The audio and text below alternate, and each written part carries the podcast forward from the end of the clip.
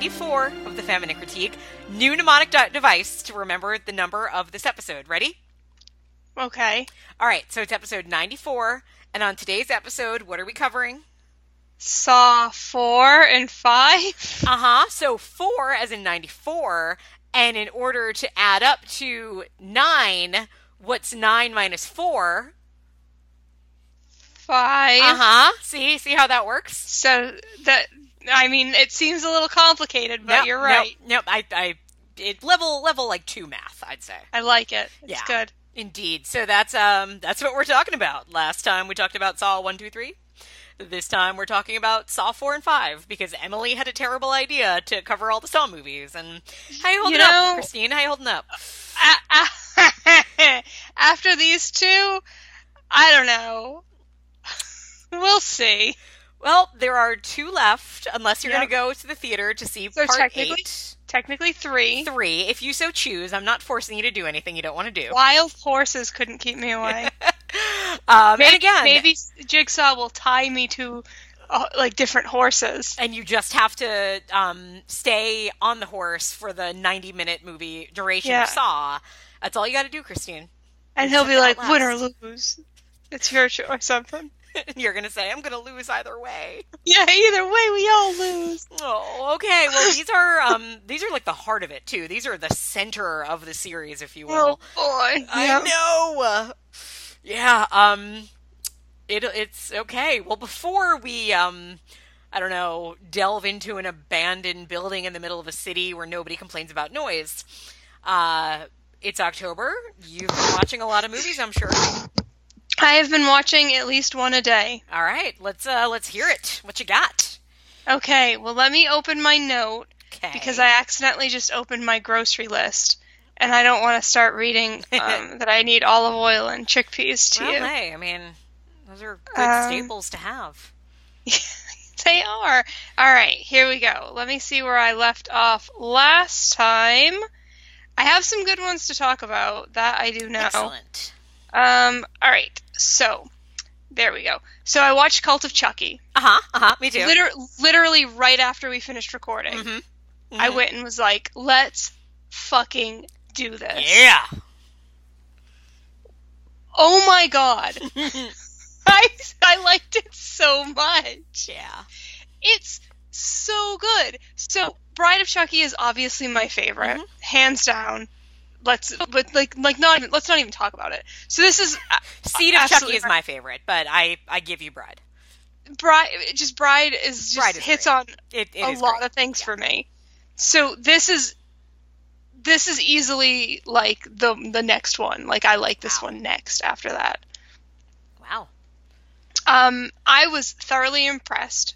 Mm-hmm. I I thought it was really a for clearly it was a lower budge, like Yep. you could tell. Sure. But like And very Canadian. very very Canadian. It was really well done. Um, it was really cohesive in like the most interesting ways. So I say this to you: Is Child's Play the best horror franchise? No, wait. You have to take into consideration a few things. Um, how in canon it stays, Yeah. how there's not any weird divergences or any things we're supposed to forget about. Well, there are. I'll get into this. There's not any things we're supposed to forget about or ignore. There's not weird inconsistencies that throw everything off. Mhm. It's like this, this, the same creative forces have Yeah, been well, driving It, it. it's. I mean, Don Mancini has written every Child's Play movie. Now, granted, his um, sway over how much of his script got put onto film has increased as the movies have gone on, and he wrote and directed the last two. Uh, but every script has started and ended with Don Mancini, which I think helps to that cohesion and helps to the consistency. Even though you look at Child's Play 1, compare it to Cult of Chucky, It- and I mean, two different genres, even. For sure, exactly. So to to to my point, that almost for me solidifies that statement because it has managed to evolve and change and still be smart and relevant. Because the mm-hmm. first one's pretty pretty smart. It is, yeah. I mean, I the first one I think is a genuinely good horror film. Oh, of course, yeah. Yeah. So I I loved it. Like loved it a lot and thoroughly impressed by that franchise. Um former um sex partner of mine, um Alex Alex Vincent looking smoking hot. So feeling good about my my life choices That's right, girl. You go. Also, he may have taken an acting class and I really appreciate that. Oh, good, good. Did Um, you did you tell him suggest these things to him?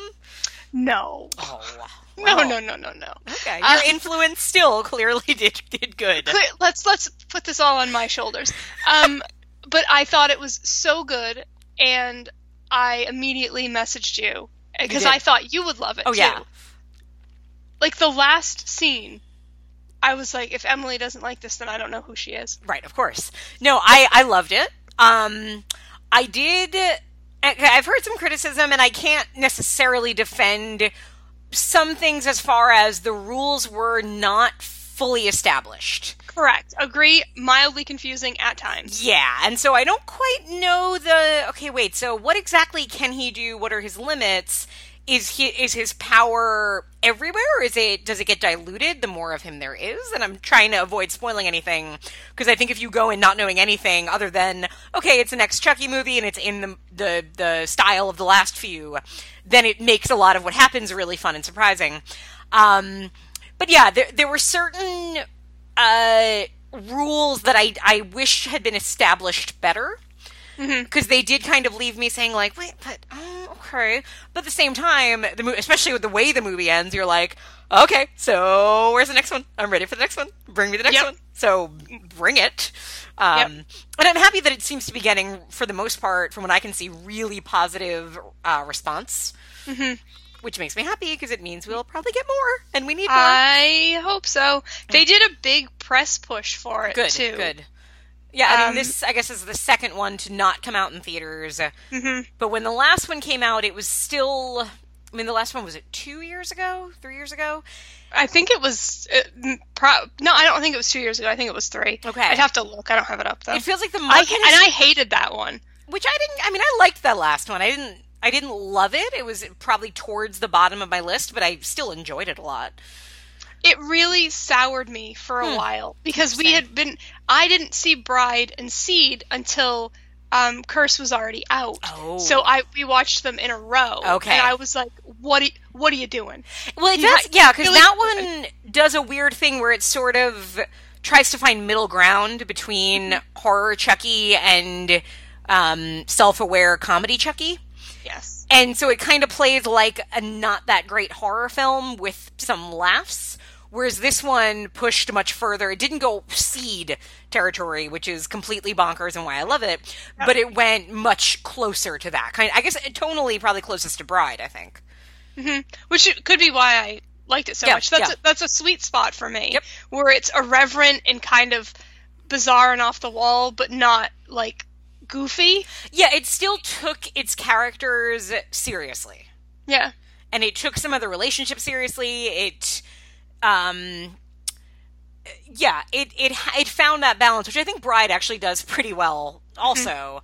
And again, Seed is just bonkers, uh, and it's campy. which it's fun. It's a Yeah. lot of fun, but yeah, it's it definitely would like there are a few parts in it where I'm like, okay, then let's tone it down a little Yeah, bit. yeah, yeah. I would say if, if anybody decides to watch this, which you should, first of all, um, give it a couple of bucks because I think the one on Netflix doesn't is edited and a is missing some gore, but more importantly, is missing the post credits. post credits, which, which is really important. right? And and I can't get so I like I am obviously the post credit sequence made me really excited. Okay, that's what I thought. I Yeah. thought that you because that's the one I saw. Oh, yeah. the post credit sequence. I thought that you would just it, like it ended like the way that it ended, Right. And I said, I can't believe it's ending like this. Yep, yep. I I was like floored, and then the post credit sequence was what it was. Yep. And I was like, holy fucking Yep. shit! And that was the best. It's like they it, said, it happens, What and I'm like, you love about this franchise? Yeah. Let's do it all at once. Yeah, yeah. um, and after the post credit sequence, I'm like giddy, and I look at Brandon, and he and because he doesn't have as much familiarity with the series, Yeah. so he so I had to explain things to him. And of course, I'm like, as I'm explaining things, I'm getting really excited because I'm like, so that means the next film is going to be this and this and this and this. So yeah, Um, but people give it give it your money. Don't don't watch it on Netflix. Rent it on like Google Play for five bucks, or buy the DVD. Like just do it, do it. Add it to your It is- collection. It looks good. It's been it's been really reasonably priced at Best Buy. Yeah. And also the the set of all of them Mm. that that the new set has um cult in it and that. I think it's like 40 bucks or 45 bucks. Yeah. It's, I mean it's it's worth it I think. Totally. Yeah. Um, e- yeah, everybody should uh, watch it and watch it the right way. And also, I would say if you're going to watch it, um, make sure you have seen um, Curse of Chucky because It it relies heavily very much. And even like we actually watched the ending of Curse of Chucky before, like right before, because we were like, I can't remember exactly how it ends. And then stuff in Cult of Chucky, there's a lot of character callbacks and references to characters. Yep. Where like I had to really like stop and be like, wait, that was oh the little girl, right? Okay, this is this. So it is very much a sequel to that film. Mhm. So that's just our warning, but our recommend. So No, good shout. That's true. yeah, yeah, yeah. Don't think you can just jump in and Nope, be nope, like, nope. "Oh, it might be confusing. Yeah, confusing." I mean, it would be like jumping into Saw 4 without having seen the other one. Look, I saw the other ones, and I Exactly. had trouble with Saw Four. Okay. What else have you been uh, watching? To so to follow up, do you know that the only Child's Play movie I haven't seen is three? oh. Oh, So wow. We watched three. okay. I had a lot of trouble with the timeline. Okay, well, it does Because- a time jump because it came out like two years after two, but Came- it's set, it came out like one year, one or two years after two, but is set like. but they've 10 aged years- Andy up eight years. Yeah. He's he's like that. He's like a like a, a teen boy. Like that boy is in things. And it was weird for me because as a kid, one of the reasons that Child's Play was so effective for me was Andy was my age. You're- Andy you're- is six in the yep. first film, which is 1988. So, and then two years later, Andy is eight and I'm eight. So it was always very close. And then when I'm 10 going to see um, Child's Play 3, it was a little bit like I've. Child's Play 3 to me was always my least favorite. Yeah. And I think a big part of that is that I didn't have that connection anymore. Hmm Um, I had it was a little, it was, it was a little goofy, but Yep. not intentionally goofy for me in spots. Okay. Um, the the like the carnival stuff at the end was awesome. The whole Yeah, thing should have been a carnival. Um, but I liked it. It was it was. I mean, I'm glad I finally watched it. I don't know why I just never did. I was convinced that I had seen it for a really long Mm-hmm. time until I read the synopsis and was like, "Oh no, I've Military school, never- yeah. I've not seen that." It- yeah, it's a it's a strange one. It's it's a very '90s movie in a way. It- just in that, and what I mean by that is that it doesn't fully have its own like personality and style. It's very generic feeling Yeah, until you get to the carnival. There's some then cool stuff great, Yeah, in, And it's- that section. yeah. The director, it's Jack Bender, who went on to be a really successful, really good TV director. He did Yeah, like all of Lost's best episodes were directed by him. So it's an interest, and this was, I think, his his only film or one of his only films. So like you can see things that he, that he knew how to do and things maybe he didn't. Um, Mm-hmm. It's probably my least favorite of the franchise, but I don't think it's bad. I just think it's of them, No. it's the one I would watch the least. I'm glad I finally watched it. Mhm. Now I'm a completist. Yep. Definitely. Granted, it doesn't really contribute that much to like the the canon as a whole. No, I mean in But- in uh not seating cult, you did have a picture of him like or like you saw that he graduated from military academy. So Yeah, I which I kind of said nod. that was what that's what did it. I was like, Yeah. yeah, we should we should probably watch it. It's Yep. coming up. So yeah, so I'm glad I watched that. Um, I took one of your recommends for this next one, Oh, oh. And I watched Death Spa. and It's, it's a weird movie. it's so crazy. I love it.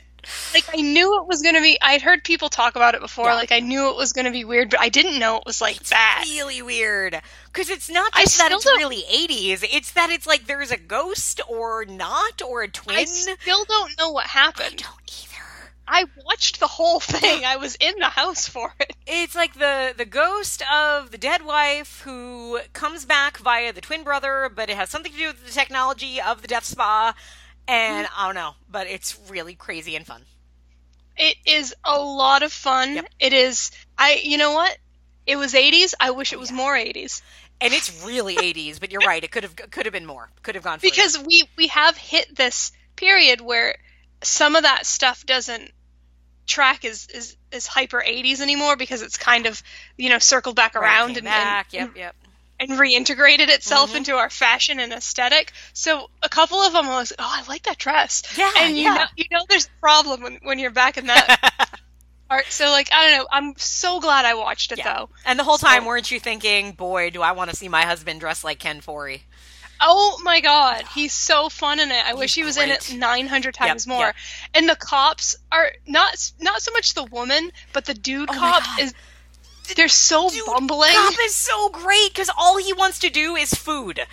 Every so one of his scenes is about. F- he's like the little brother in Teen Witch.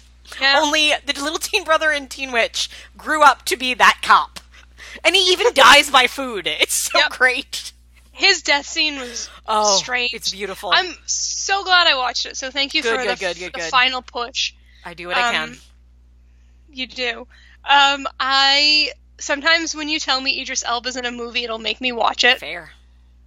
So I Are watched you listening, The James Bond producers? Yeah. Have you seen The Reaping? It's no. Hilary Swank. No. Wait, have It's I? like- it's for the name Yeah. is familiar. Yep. I thought I had seen it too. I think I was confusing it with The Messengers. Okay. Also, so there's a movie that has oh gosh, I think it has Kristen Stewart in it. And then there's a movie that has um Sandra Bullock in it, and then there's this movie. And I think that they're all the same movie. They're not. I'm looking at the synopsis of this movie, and it sounds. It, I mean, this movie came out in 2007, but the synopsis sounds so 90s. And it feels 90s too. Nice. Oh my gosh, the effects are awful. Oh, great! Oh, that So- cast is fantastic. That cast is fantastic. That's what finally made me watch it. It is it's it's compelling, but part of the reason why it's compelling is because it's so it's so poorly constructed in some ways. Ooh, okay. Um but it's I can't say that I hated it. It wasn't boring. So if you're in Okay. the mood, there's some there's some shit happening in this movie. I'm intrigued. it's a, one of those weird like why did they make this Mhm, kind of movie. Gotcha. Um, I went to the theater and I saw Blade Runner. What did you think? So I'm the one. You found me. I don't like it. It wasn't good. I don't want to say mean things. Where do you stand on the original Blade Runner? Mm. I have no nostalgia for it, but I Sure. can recognize that it's a good movie. Okay. And there are things in it that I like. Um, I mean, I'm sure you could probably think of one of the the main things that I like in that movie. Um, he's very handsome, and In the original or the new one? in the original. Oh, not we're talking in about Rutger, right? Yeah. Okay. my okay. boyfriend, my forever boyfriend's in Oof. that. So there's fun things in the original, I think. Like I, but I'm not like. People are really serious about Yes, that movie. I don't know if you know. oh, I do travel in the same circles you do online. um, so I went into it hoping for a good movie, Mhm. and it had no- nothing was there for me. People are being very defensive of this movie. I found it to be hollow and trite. I thought the writing was really poor. Okay. Um, it was beautiful. Of course, it was beautiful. I won't ever take that away from Sure. that movie. That dude's great. Um, Den- Denis you- Villeneuve. yeah. Did you see Enemy? No, Oh, I still haven't. I've only seen Arrival. Yeah.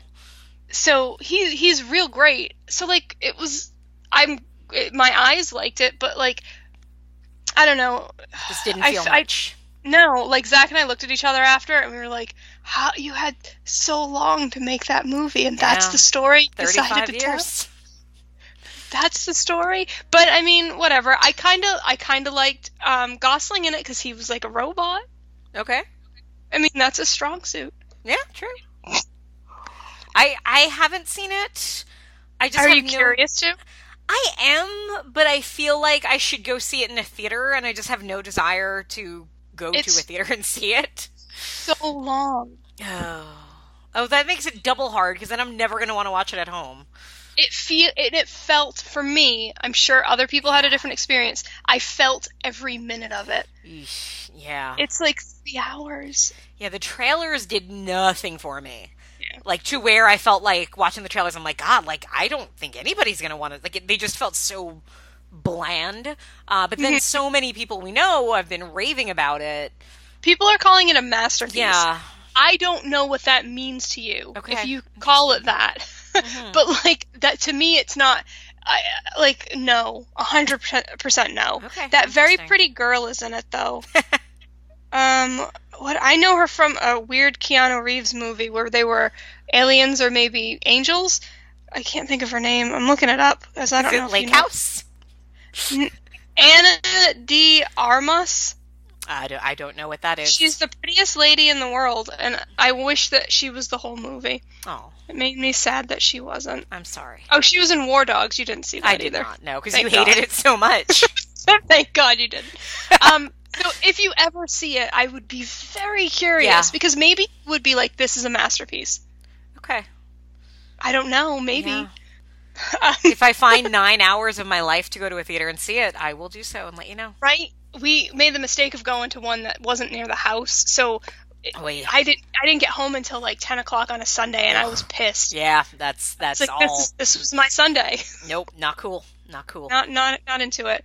Um, I followed that up with a masterpiece, which would be the remake of Texas Chainsaw Massacre. It's not. I don't like this movie. You don't like it at all? I actually like it a bit. So I liked it. So this is. I'll juxtapose it with another movie that we watched almost right after. So I had never seen the Friday the Thirteenth remake, quote unquote, Uh huh. all the way through. Okay. So we watched these in very close succession. Okay. Um, Texas Chainsaw is something that I will say I enjoyed watching more, but it's only because of Jessica Biel. okay. And Friday the Thirteenth feels like a real movie. Like it has rising and falling action and like a plot and different sets, and they do things and it moves forward and characters say things. Ah. But Texas Chainsaw doesn't feel like a movie. It feels like it never starts. Huh. See, in, in fairness, it's been a very long time since I sat down and watched the Texas Chainsaw remake.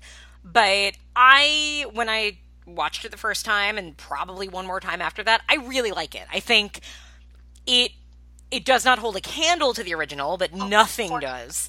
Yeah. Um, but I like, I kind of like the way he remade it, where it's kind of okay. We can't be the original, so let's make it for today's audience. Let's make it gory. Let's make it this. Oh yeah, And I sure. think it There's does. some good, yeah, good and I, shit too. I think it does some really good things. Like I think it makes the teenagers pretty likable. Which uh, the funny part is that I think the original they're not that likable, which is fine. But in this one, like it has a it kind of establishes relationships and. So when characters die, I do feel bad, and it has that great surprise um, hitchhiker scene in the beginning, which I think is really effective. Yeah, I Um, agree. Yeah, I I like the remake. I hate the Friday the Thirteenth remake. So I like okay. So Jessica Biel is great, and I think she's really great, and Yeah, I think she's this- very good in that. I, I agree. because she and she's also written, and maybe it's her, maybe it's direction, maybe Mhm. it's the writing, maybe it's all three. But she's written very like sassy and Yep. almost like she'll say the thing that Yeah. you want her to say. Like, what are you doing, or what? Like, she's very much She's a very modern final girl, and even She's- though it's yeah. it is set in the seventies, which I don't think they had to do, uh, she feels like the kind of um, you know you grow up watching these movies and you are so often annoyed with the final girl's Yeah. choices and screaming and everything else, and she's not that. She really Yeah. looks the part and brings something to the part of I'm rooting for her because she knows her shit. Mhm. She's very present and very yeah, um, which is good, and I liked it. But like I said, it never for me it never starts. I spent the whole movie waiting for it to like crescendo. Okay, like it, that's fair. it ugh, frustrated me. So Friday the Thirteenth, I feel like is structured better, but it is so awful. And uh, and and you would think the movie about the guy who pulls people's faces off and chainsaws them to death would be more mean spirited than Friday the Thirteenth. But nope. Friday the Thirteenth is a nasty, mean, yeah. mean, gross movie. And The way they too- kill Willa Ford in that movie is fucking disgraceful. Willa Ford gets the, the, the machete or the knife in her head, the top Okay. of her head.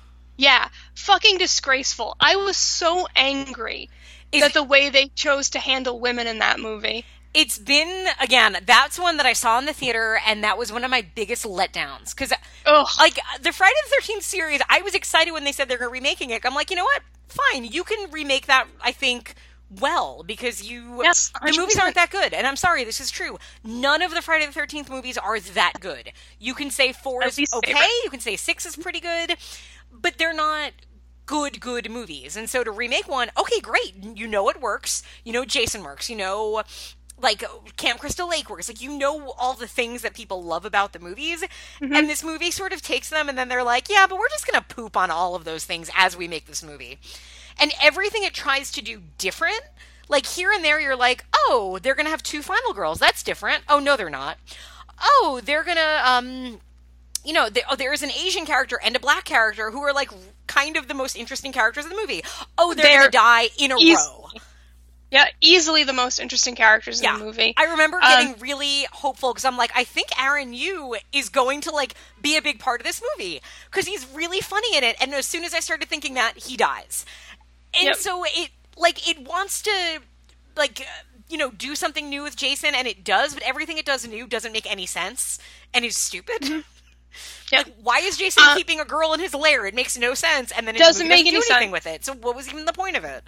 Yeah. Yeah, It doesn't make any sense. So Supernatural is in it. He's the main dude, Mhm. not not the other one. The other one. Yeah, the, not the one that was in House of Wax, the other one, or vice No, versa. No, exactly. Isn't he also in the My Bloody Valentine remake? No, no, no. Who- I'm sorry. I have it reversed. The House of Wax supernatural brother is the one in Friday the Thirteenth.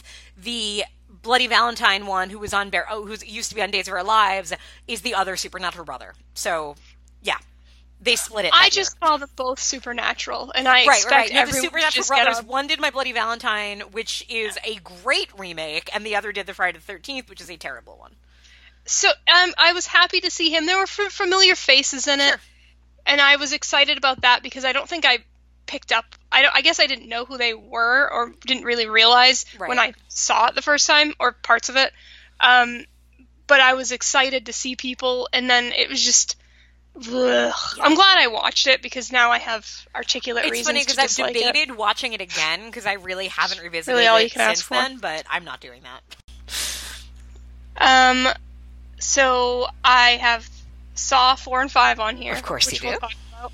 Um, my recommend, and then only two more. Have you watched Gerald's Game yet? I have, yes. I did you talk about it last week? No, no, no. I just watched it uh, Just over watched the it. weekend. I think. Yeah. Um, I liked it a lot. Me too. More than I expected to.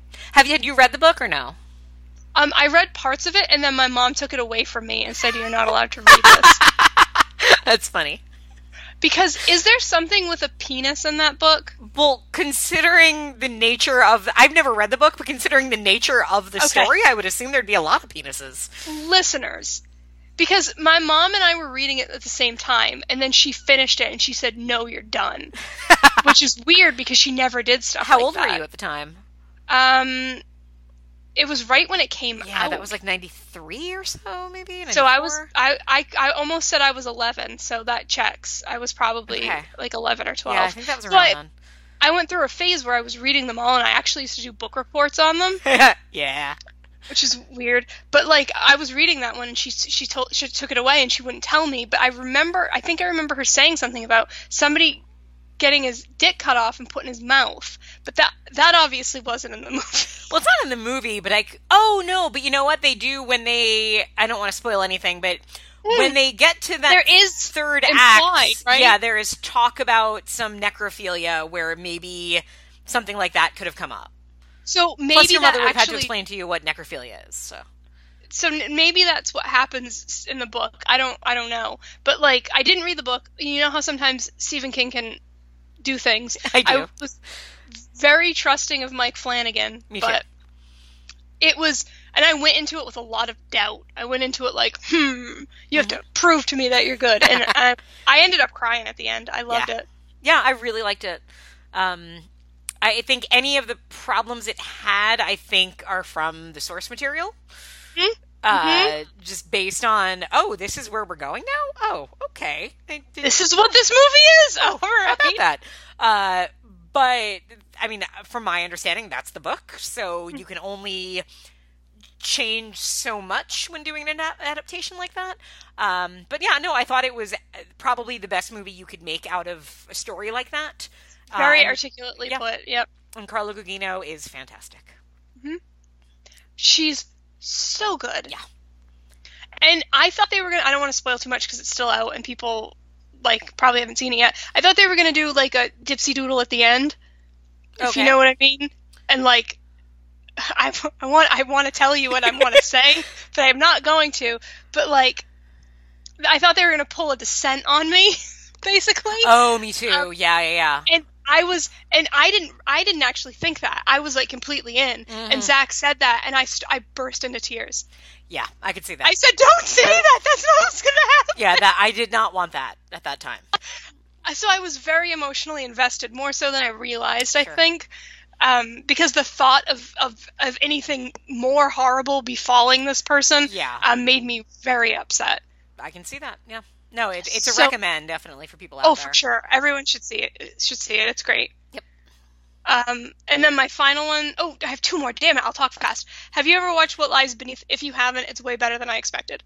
You don't know. I I know of it. I know much about it. I know the and not the twist. Like the, tw- I know. I guess what's the twist, but it's because every time people talk about that movie or talk about Harrison Ford, they talk about him in that Yeah. movie. Uh, but I have never actually sat down and watched it. It was really really good, and I liked it a lot. Interesting. That's that's my my review. Okay. Someone post that online. It's gold. Um, it's twisty and but I kind of expected pretty much everything. Sure. It does a lot of misdirects, so you're not really sure what twist it's going to go with. Okay. um, which is interesting. It's a Zemeckis movie, and it's it's filmed so beautifully. It's so beautiful Mhm. and so well shot. I loved it. Um, I was so surprised. I can't I can't believe it took me this long to watch it. And then finally, Diary of the Dead. Oh yes, that's right. You mentioned this. Um, Uh-huh. So tell me, in 2017, how does Diary of the Dead hold up? So it's actually really sad because he did it again. He was he was f- way far ahead of Yeah. certain issues and things, which is really interesting. Yeah. But the quality of the movie completely ruins anything like that. Yeah. It's in like the the the the technology doesn't make sense. No. Like it didn't make sense then, but it makes even less sense Yeah. now. And it, it's still, if memory serves, like it's really beholden to found footage. So it's like security camera here, Yep. and, and it makes it really hard to actually watch anything. Mhm. Right? Like it's not pleasant to watch. Exactly. It's it, it feels very forced. Yeah. Everything feels forced. So I And don't know if you. Oh, the narrate. So that this is what I was about to say. So I don't know if you you don't watch Orphan Black. I don't. I don't know. My mom loves it, but I haven't watched it. So I can't say her name right. Tatiana. So the main lady in or the second week Orphan Blacks come up. So she's in it. I had no memory of that. Is she crazy, right? Who, who? She's one of the like kids in the um. Yep. Huh. let's let's call her the one that dies first Aw. because she is. So you have this, and she's good in it too. She's in it for like 65 seconds, but she's good in it. And then you have, and I don't want to speak ill of an actress, but this other actress who doesn't seem as good, who commands the majority Oh of god, the the film. na- I, you know what? I what all I remember performance wise about that one. I remember hating the narrator so much, and I remember liking the blonde, like thinking like, oh, she like actually kind of brings something. And I think it may have also just been because that lead is so wooden that it just She makes is. everybody around her look better. And I'm sure she's a wonderful person. Yeah. Come over, we'll get coffee. But like in that movie, it just she's she's very hard to to watch Yeah, and get on yeah. board with, and she's so much of it because she's the person that the camera's on a lot, but she's also the narrator. And it, like, have you seen the Bay? Yes. Yeah, which I love the Bay, and I think the Love Bay it. kind of. And again, we're, t- we're like it really is true. Like Romero again does something, and then it becomes like a lot of people do it, and in this case, unfortunately, a lot of other people did it better. and the Bay does something very similar, where it's also ultimately this one woman kind of narrating and putting everything together. Only she's really kind of charming and interesting, and I like like listening to her, and I don't in Diary. No. So I got more out of it than I think Zach did. Zach had never seen it. I think this is the third time I've seen it, but the first time in a real long time. Yeah. Um, he hated it. He did not. Yeah. He wanted to shut it off. He he was like moving around. But I got I, I got some things out of it. Um, some things are interesting. Some concepts are cool. Sure. But but I don't know. I I, I was gonna be bold and be like, all right, survival is next. But I don't think I can do Oh boy, yeah. I don't know that I can ever go back to survival because that one hurt me hard. Oh, it's so Uh, bad. yeah, and again, maybe maybe I'll give it like the ten year test again. Like in ten years from today, I'll go back to it. Maybe it'll age All better. right. Who knows? Good luck. Yeah. All right. So that's yours. That's me. All right, so I wasn't doing the October 31 challenge, but like I'm looking at the movies I watched and thinking like by the end of the month, I yeah, I totally may end up with 31 or more horror movies that I watched. Um, okay, so I'll run through them. We watched last night on HBO Go Lights Out. Okay, so I saw it in the theater because I had Movie Pass at the time and saw Mm-hmm. everything. What did you think? Um, I would probably best describe it as Babadook Light. That's fair. Yeah, I it was okay. It was fine. It was better acted than a lot of horror movies. I mean, it has Maria Bello in it. Like it's it's a well-made movie. Um it looked good. A lot of the visual choices I liked. The concept was good um, and is a nice like okay we're gonna make basically a horror movie about depression and you know you you can do that many movies do it, there but i was never scared Mhm. um i might have like kind of twitched once at a jump scare but i i don't know what it was about this movie i i never really crossed over for me it was kind of like I was, it ended i looked at brandon and i'm like that was all right he was like yeah that was all right so Yeah, that's my review it was all right I thought there were some creepy parts, but Mhm. overall, like it wasn't. Yeah, and It- I I don't know what it could have done better. Like I don't know if it was if it needed to be bigger or if it need or what, but it just felt very small but not and you can make a small intimate horror Mhm. movie. I mean the Babadook does that where the body count is I think might actually is very low, I'll just say that much. Um but it it's really good and Lights Out just was okay, I guess. Yeah. Um and I was curious because I loved Annabelle Creation. It's the same director, so I was like, okay, let me see Lights Out, the movie that got him the job. And it was like, oh, okay, I guess yeah, okay. so that's it was okay. It was okay. Yeah. Um, I watched a lot of not okay movies on Amazon Prime. Ooh. Okay, um, starting with uh, a new movie on there called Prom Ride. You can keep your I'm prom sorry. nights, Christine. I'm taking a prom ride. Prom ride? Uh-huh. That's not even a thing. No, it is because the whole movie is set. Not the whole movie, but much of the movie is set inside their like prom limo. So it's a bunch of teenagers. Stop me if you've heard they this. call it like limo? well, because it's actually like a Hummer limo, so that could have also infringed on like They trademarks could and have called it Hummer limo. Hummer limo prom night. I don't Um, know. Prom ride just seems crazy to me. this was kind of like okay this isn't a good movie by any means. It is about teenagers in 2017 so they're all awful. I hate everyone i want them all to die pretty much. Uh but it what i said to because brandon kept walking by as i'm watching this and he would just look at me and like roll his eyes. And then i had to say to him you know this wasn't the worst movie i've s- I'm like- which i always kind of defend a lot of movies I watch with this isn't the worst movie I've ever seen. But then I had to say Yep. to him on this one, I'm like, this isn't even the worst movie I've seen today. Um, because as bad as so prom ride again, teenagers in uh, forced to do terrible things to each other. It's kind of like Saw set in a prom limo, I guess, in a way. Um, and there's also like a dance sequence. How does that work though? Okay, so the um the car like locks on them, and then the seatbelts lock on the, lock them in place. So it's like a souped up saw like prom limo Hummer. And there's somebody Mhm. that's like making them do things like you kiss her and you two dance now, and by the way, she's cheating on you with him, and so on. Um, the funniest thing about this movie is that I, I guess the director like felt he needed to do something different or do something very trendy.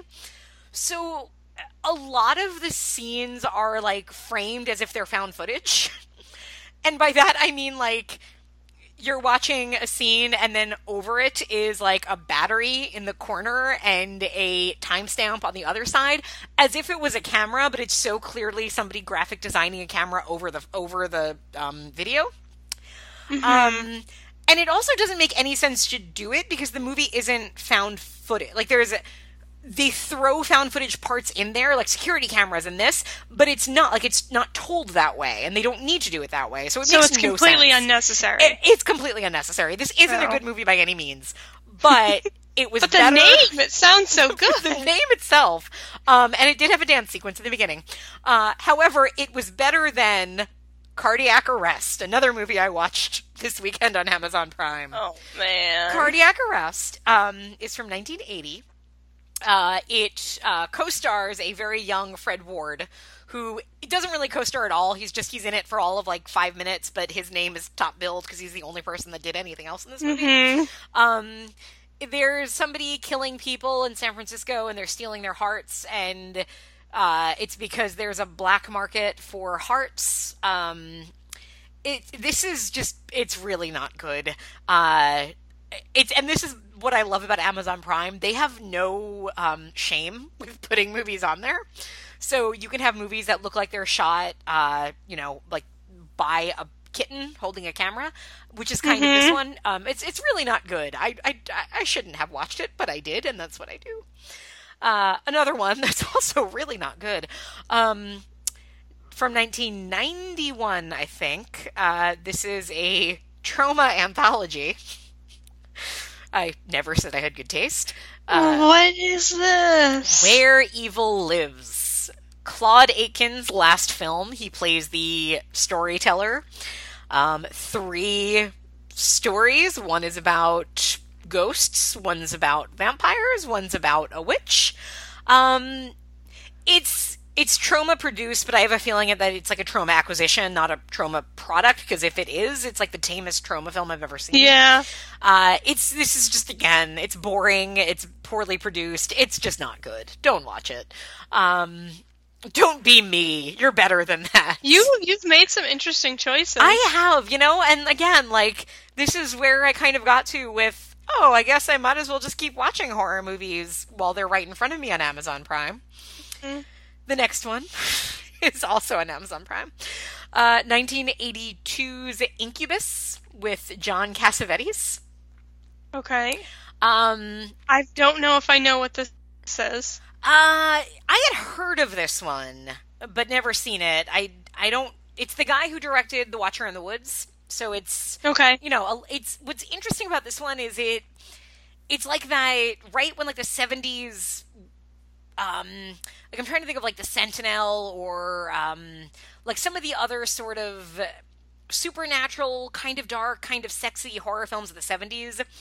This mm-hmm. feels mm-hmm. like leftovers after that, where it's because the whole concept is in this small town there is a um, incubus going around raping women. Um, so it's like pretty seedy, but the movie itself doesn't fully embrace the seediness, but there's weird things going on. Uh, mm-hmm. Again, it's not very good. This is a movie. I think it's about 100 minutes, but it feels like it's three hours. It drags Oof. and it goes in every direction. There's no central character. Everybody's kind. There's nobody to root for. I guess you're supposed to root for John Cassavetes, but he seems so miserable to be in this movie the whole time that it's hard to. Um, I it's it's one of those it's easy to like watch a lot of movies from the same era like if you're on netflix watching horror movies you're probably watching a whole bunch of movies made in from 2010 onwards mm-hmm. um so this was kind of like a, oh let me watch something older let me watch something different it hit that spot i guess but it's not particularly good well, that's disappointing. Yeah. It sounded so promising. I'm sorry. Um, you might enjoy it in a weird way. I think you might get something out of it. Oh, thank you. Yeah, I, I try. Uh, all right, I watched the documentary also on Amazon Prime called about Pet Sematary It's called. I haven't watched it yet. It's um, it's good. It's not great. It doesn't go the most interesting thing to me was kind of like hearing people in this small town in Maine talk about it. Because uh, the idea of like, oh, we were a small town and they, this big budget Hollywood movie came. That's kind of cool. Um, I think as much as I really like Pet Sematary, it's a movie that's grown on me a lot. And it, as a kid, it really terrified me because I was way too young to see it. Um, it I don't know that it really had, and I could be, obviously, I'm wrong about this because they made a documentary about it. I have never heard anybody talk about Pet Sematary in like an earth changing way. And the movie kind of presents it as like, oh yeah, this this was like the Nightmare on Elm Street of its time, and I I don't. So it was. I never got that. Um. Yeah, it's um good light viewing, I guess, is what I'd say. Yeah. Oh, I, I definitely want to take a look at it. Um, John, who was heavily involved in it, I don't know, directed it or was the driving force behind it. I am friends with him on Facebook because of the magazine, but he's also from my hometown, Oh, which wow. is weird. Um, and they're doing an It one right now, Interesting. Huh. so wait for that. Okay, cool. yeah. Um, yeah, it, it's it's interesting. I think if you have any affection for Pet Sematary, definitely check it out. You'll get something Yeah. out of it. Um, all right, then a few on Netflix. So I watched uh, Tales of Halloween, which is an anthology. hmm Um, this it has a lot of exciting people attached to it in different ways. Um, Darren Lynn Bousman does a segment. Neil Marshall does a segment. Um, uh, what's his name? The other that's his name. Lucky Yep. McKee. Like it's it's a good roster of directors. Um, like any anthology, it's very hit or miss. Uh, felt very much to me like a poor man's trick or treat. Because And what is the first segment? Is it about kids babysitting and maybe intestines? yes, Shut it off. I couldn't watch it. You can, yeah.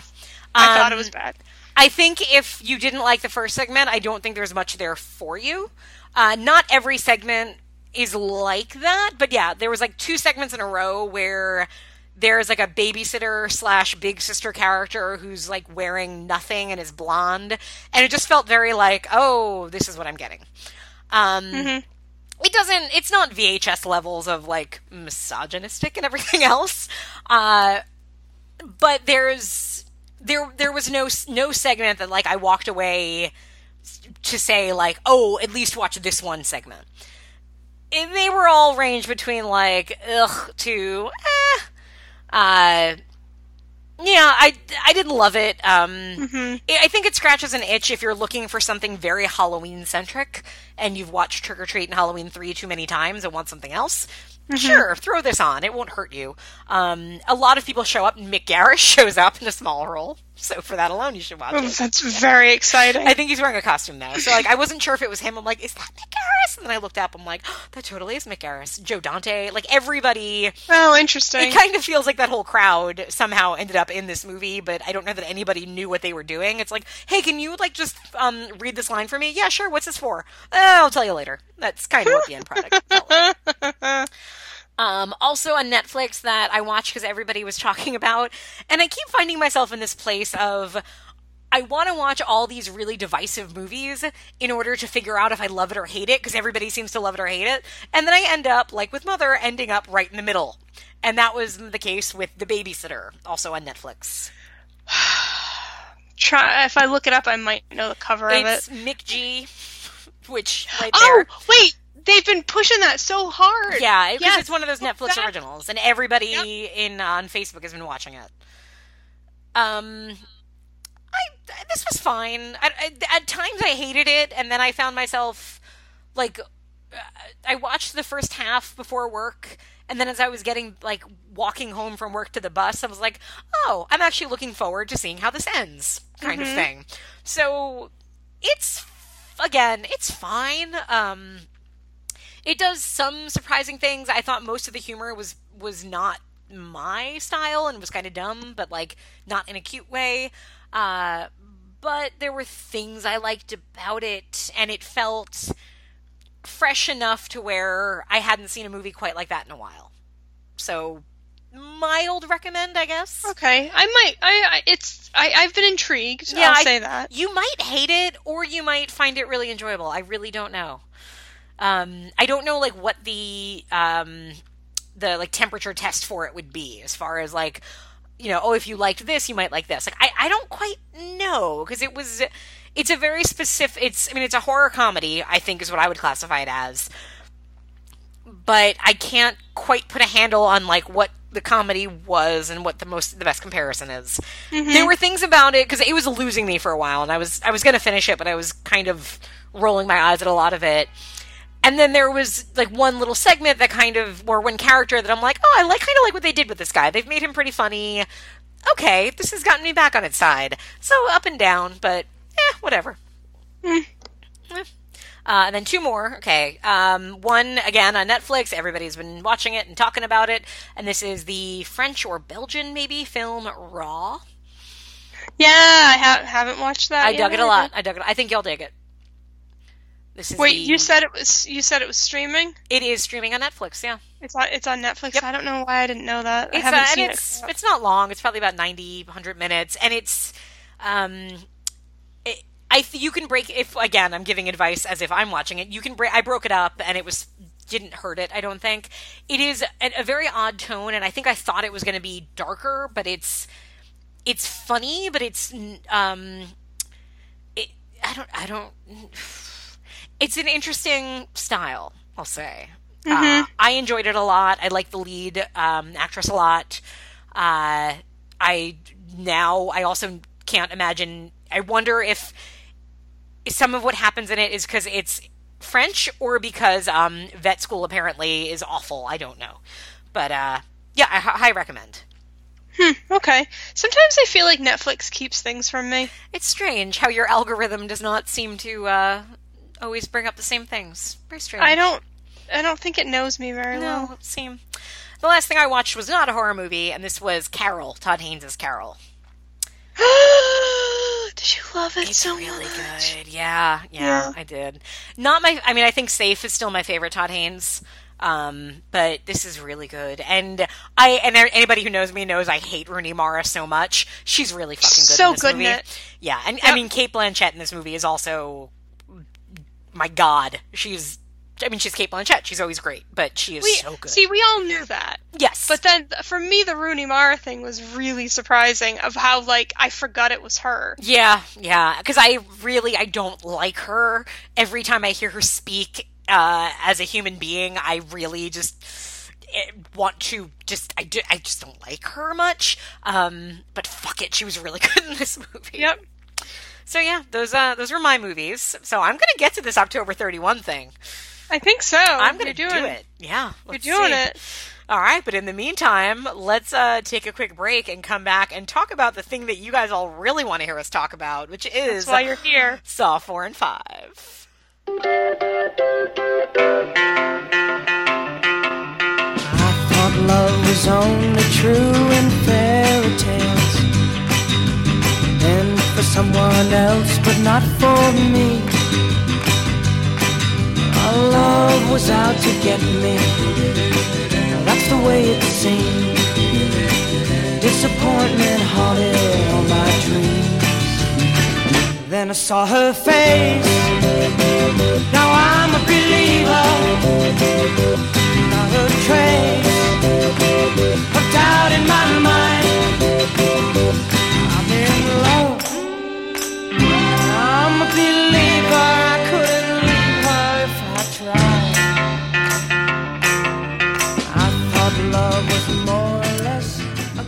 Okay, so in 2007, not 10 years ago, Christine, 10 years ago. feels like just yesterday. Doesn't it? Saw 4 came uh, jingling to the movie theaters, also directed by Darren Lynn Bousman, uh, who had directed the last, the previous two. Uh, this is Saw 4, and we're also going to talk about Saw 5. Uh, as we did on the last episode, we'll try to refrain from spoiling anything that comes after it. Um, but we are going to talk in detail about, about both four and five, so those are going to bleed into each other, and we're going to spoil them as much as we want to. So, Christine, um, give us a little background. What's Saw four about? Look, that's a really good question. Um, I'm starting to get I'm starting to get confused. That's fair. Yeah, this is where things get messy.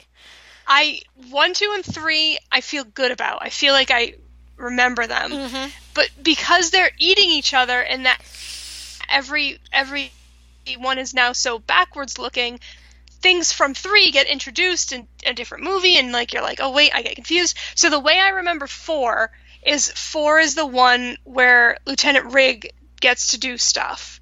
Yes. So Lieutenant Rigg, for those of you who might not know, and you should, um, he's he's in the second one. He is in the second one. That's in when the he first second one, appears. and he's awesome and fun. He's the hot black dude in the Mhm. second one. And is he in the third one? I think briefly, yeah. I think Briefly in in the, the third one. That feels right. So then it turns into like, because he's like the only one left, because legit everyone else Yep. is dead.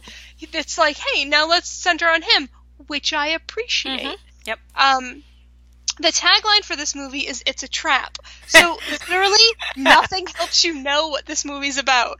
Um, the IMDb plot is despite Jigsaw's death, and in order to save the lives of two of his colleagues, so two of his colleagues would be spoiler Donnie Wahlberg, who is alive, Mhm. and um, Costas Mandylor, right? Yes. Okay. I get kind of confused in this one. Oh no, Um, you're you're fair too. This also takes place at the same time as part three. That is fucking confusing. Yeah. Also, doesn't make sense. No, and the problem too, it would be okay if I, think if it did, except it opens with Jigsaw's autopsy, which means it opens after it's part so three. confusing, But Emily. then they don't really establish that we're actually going back a few days to early part three. So it's it's it doesn't it didn't have to take place the same time as part three. The only reason it does is really so that you get an ending where a character from three shows up. Yes, At- at a very I guess if, time? if you're into that, I guess, but it ends up I'd for, I'd completely forgotten that, and if anything, I should have said like when we were plotting these episodes, it should have been let's do one and two, and then let's do three and four together, because Yeah. technically this is the the double bill that makes more sense. Except it doesn't, because this one It gets doesn't. really confusing. it gets really confusing. I something sometimes in my brain breaks, and I can't get over a thing. I'm sure we've talked about it. I could not get over the fact that the beginning was in the future. Yeah, because they I- don't establish that well. Even when I realized it, I still couldn't handle At it. At a like certain it- point in the movie, I stopped because I'm like, wait a minute. But he listened Mm-hmm. to the tape, so this can't be. And then it was, oh no, no, no, that just didn't happen. That didn't happen yet. But the movie doesn't tell you it didn't happen yet. Which, which I guess is fine, but I feel like maybe a few more context clues would have been helpful. Like maybe he has a different haircut Yeah, I mean, there's there's one thing where um they do uh when one of the cops walks in and tells I can't remember who he tells, but he says another doctor has gone missing. So you're like, Yes. so that should be your clue to say, oh, oh, oh, that's Doctor Lynn. That's part three. We're in part three right now. A, a big eh. I, I got confused. Yeah. What I will what I will say is the thing that I remember vividly is I also I watched this the next night. I watched five and I had to pause and have Zach explain to me how this one ended. I promise Oh, you I wow. watched it and I forgot Yeah. how it ended. Because it So- ends really stupidly. It ends. I hate how I'm gonna say I earlier had said when we were going through this like last time I said you know four used to be one of the ones I really liked and I still think it it does one thing right which is it has a likable protagonist but it treats that protagonist so fucking shitty that this one I did not care for this time around. Mm-hmm. what my problem I think with the end is is this movie feels very decompressed. And and then the end 18 things happen in 2 minutes. Yeah. And it's like, wait a second, I just fucking sat here and stewed in my own juices for like an hour and a half. And like everything that happens in this movie happens in the last two minutes. Why? And so I forgot it all. I don't know. My Well, brain. that's a, that's a very good point because you get so um, Rigg is put through a whole bunch of saw tests. So he has to become Saw, basically. Like, and is he trying to like? Is the goal to like? Um, Oh. like frame him? God, I don't know. I think the goal of this one, and this is also what makes me really annoyed by the end of this movie, is I think it's the. You know, we talk about how, like, oh, Jigsaw's motives are kind of, you know, he says he doesn't kill anybody, but of course he does, all this. And in this one, his, like, you, do, I will say, you see his logic a little bit because of the flashbacks. So we get flashbacks to Jigsaw when he was John Kramer and he was married and he was all and his wife was going to have a baby. Oh my god, is this when he pulls out the, the puppet doll and it makes no sense as to why anyone would ever Right? like oh my god, this one's all about like filling in blanks that none of us really like. Nobody think anybody cared. cared where the Billy doll came from, but like this one, it's like, oh, that's where Billy came from. Wait a minute. John Kramer made this doll for his unborn child. Who the fuck would give that to a baby? It's pointy. It's made of wood.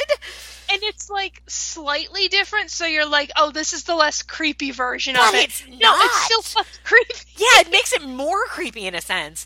But so I guess the the moral of like all of his flashbacks is that his wife was a doctor at like a free clinic where she would deal with uh, with you know drug users and everything, and he was constantly saying to her like take care of yourself, you're taking care of other people, and sure enough, she takes care of other people and ends up having a miscarriage and a really terrible accident. So, m- motherfucker's super concerned about his wife. Got it, great. Why are you sitting in the car doing Sudoku while she's closing up by herself? Go in there. I actually like that he does Sudoku because it kind of makes sense for him.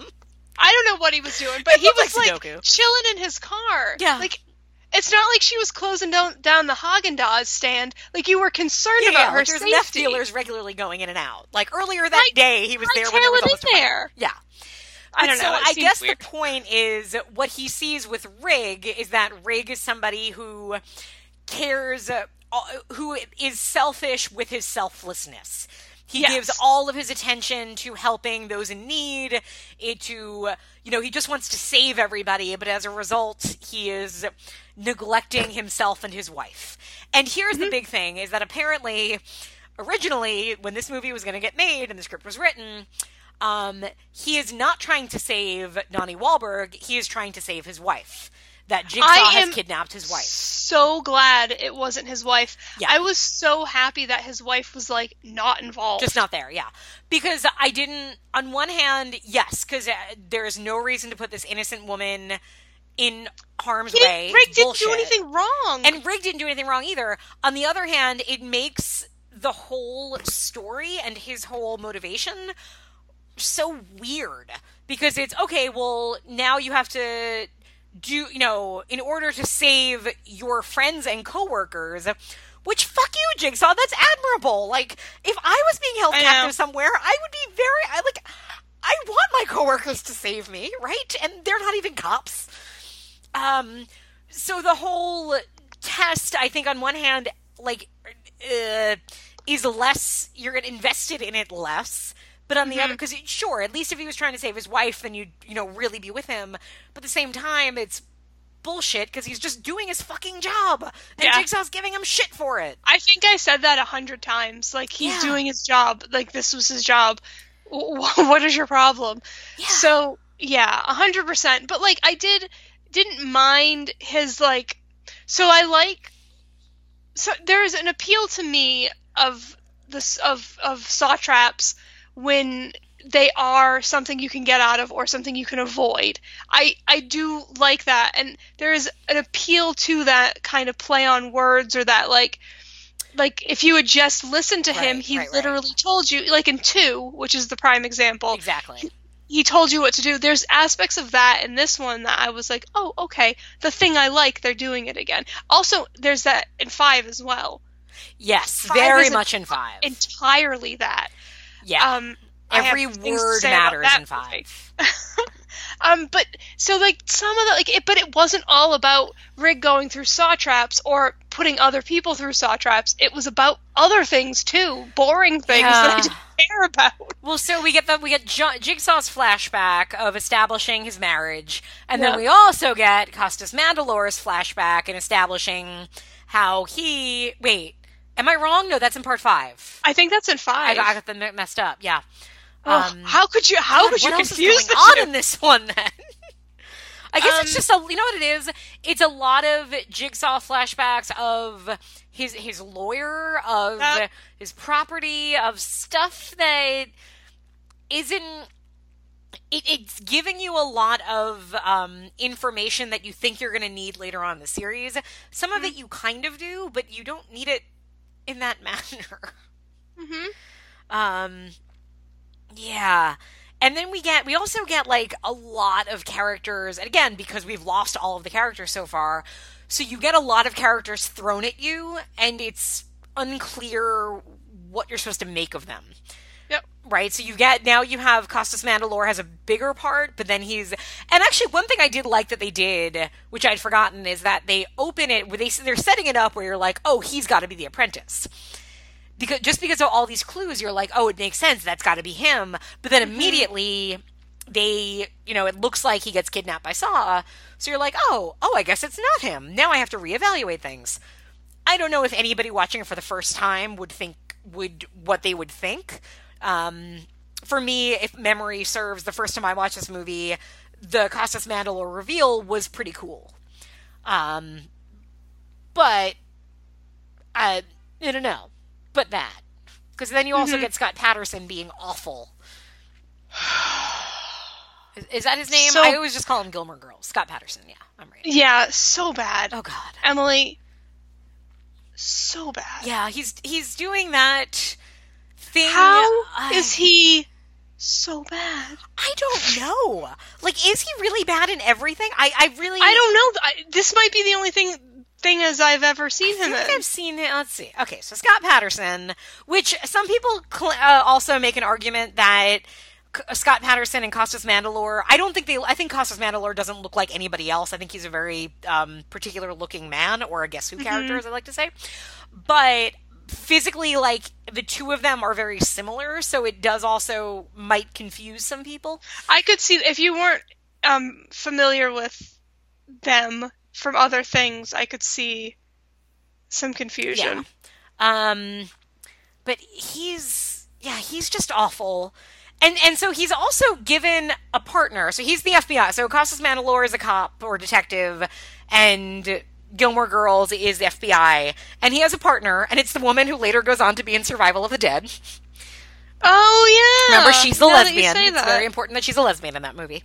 Um, And they make that very clear. very clear. In case you didn't know, she's a strong woman and she's a lesbian. But in this movie, Over we don't know if she's a lesbian.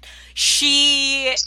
Who knows? They didn't tell us fourteen Who, times. and this is a, this is one of those cases that really pissed me off because they like she's there sh and she doesn't there is no reason for her to be saw trapped and she kind of is saw trapped She's she's fucking saw trapped. she's not put through the test it's just No. she But she's, that fucking stupid little puppet's like. she's like what what i can't hear you and then it blows up in her face and so i am guessing this is a case where they couldn't get her back for the next movie Mhm. because then you don't know her fate in this movie like she seems like she's gonna be okay like sure she's She se- gotten she seems fine. yeah, she's gotten puppet parts blasted into her face, but hey, we've all been Also, there. Zach said that that was powder or like poison Like or dust. or something. Yeah. Sure, that could make sense. But then in But I don't think they said that, right? no, and what doesn't and you know what? Now that I say that, told me like I was stupid. He's like, I'm- "Well, there was like a poison dust," and I was like, "What?" I thought she just got ceramic in her face. I'm saying yeah, I'm wondering now. I could I honestly don't remember at all. She might come back. She might not be dead. I don't I thought they said she was dead in five. No, she in five they do. They they totally say she's dead. bed. What I'm trying She's to like, remember oh, look is at this bloody hospital bed. That's where that dead person was. yeah, that's we just let the blood on the walls as a way of remembering her. I feel like she. Oh God, if she doesn't, then I'm going to be really pissed.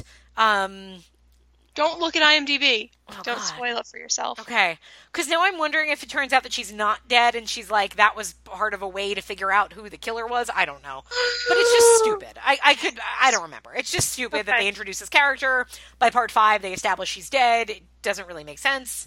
Um, I guess the idea is just to give um, uh, Gilmore Girls something to be angrier about because we haven't had enough angry cops or angry men in It- the Saw series. So this this this one does something that now is a, is becoming a trend. It's like two movies are happen at least two movies are Yep. happen concurrently. So there's his shit, and then there's Rigg. Yeah. I would be fine if the whole movie was Rigg. It's not. It's his bullshit, which is boring. He is boring. it, in this movie he is because i think part of it too when we first meet saw or when we first meet john kramer rather it's a pretty compelling story of this was a guy who had who felt as though who was diagnosed with um, lethal cancer and in that moment saw that he had wasted his life and that everybody is wasting their life. Hmm I remember after Saw 2, I think, um, my under I kind of formed a picture of Saw in my of John Kramer in my head of oh, I bet he was never married. I bet he like was a workaholic but lived a very lonely life and probably wasn't close to his family. Like in my mind, he was very antisocial and I kind of had it figured out. And then by Saw 4, we see that he was hugely successful. He had he was winning awards for his designs. He had mm-hmm. a beautiful wife. He was going to be a father. And it was very troublesome for me because it it's the danger I think of series over explaining things, right? When you find out Michael Myers ha- you know, oh, he's related to Laurie Strode, less interesting. And that's my issue I think with where they take John Kramer. He's so much less interesting to me when he was happy. Cuz then I don't know, there was something to me more compelling about him never having been happy and never having loved and all of this. And then you give me this divorcee and it's just less interesting and it doesn't add up to the man that would do these things. Yeah, I guess I, I get that he has this terrible cancer. Like, I get it, and I'm sorry, that's terrible, Jigsaw. Also, your wife lost her child. Why don't you fucking Yeah. figure it out? Yeah, Like, like- I like you you lost a lot too, bro, but like come on. Get it together for her. Yeah. Yeah. Very frustrating. He is very dislikable. I know he murders people and then says he doesn't, but he's very dislikable. Yeah. I also just got confused what, what what was five and what was four. It's really tough. It is because, and even though they're different directors, um, Part Five is directed by David Hackl, who was the production designer on most of the other Saw films.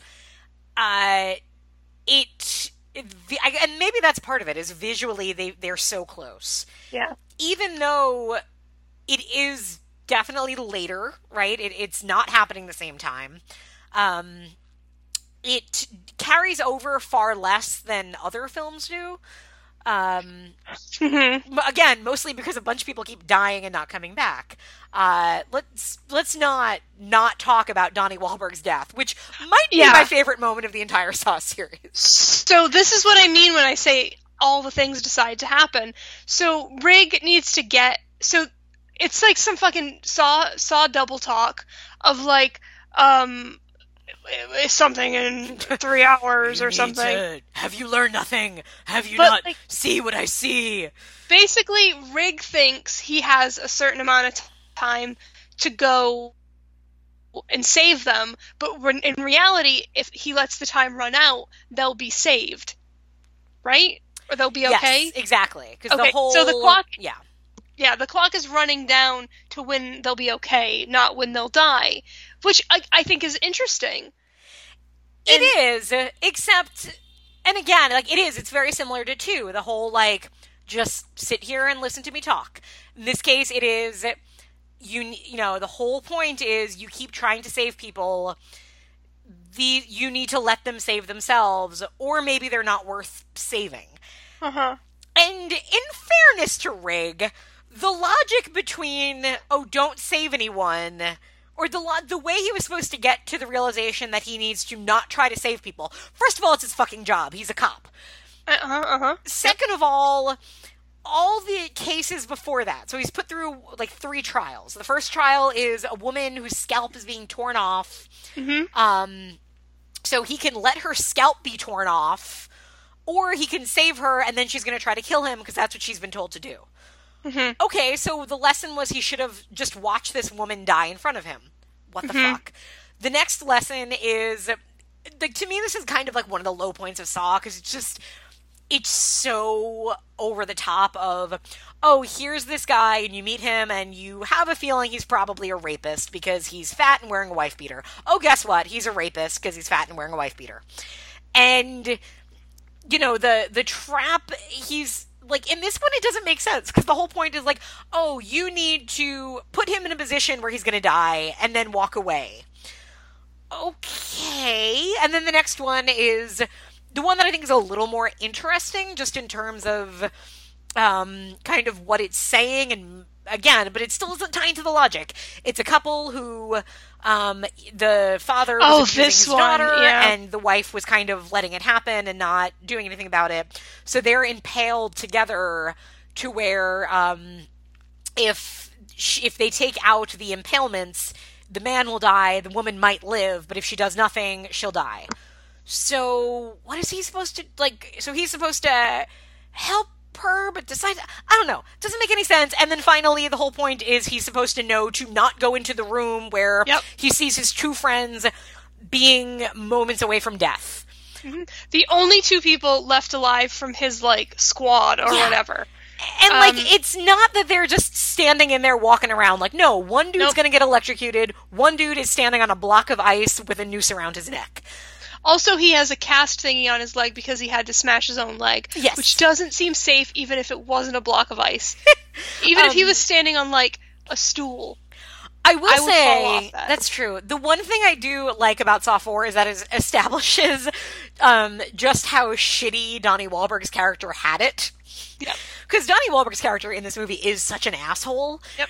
And he really, like, when you think about the torture, right? So he was um, locked in a room, had to break his own foot, uh, then was kind of starving to death, ate a dead rat, like, actually ate it, not like Miguel Ferrer in the stand where he just kind of, like, touched it.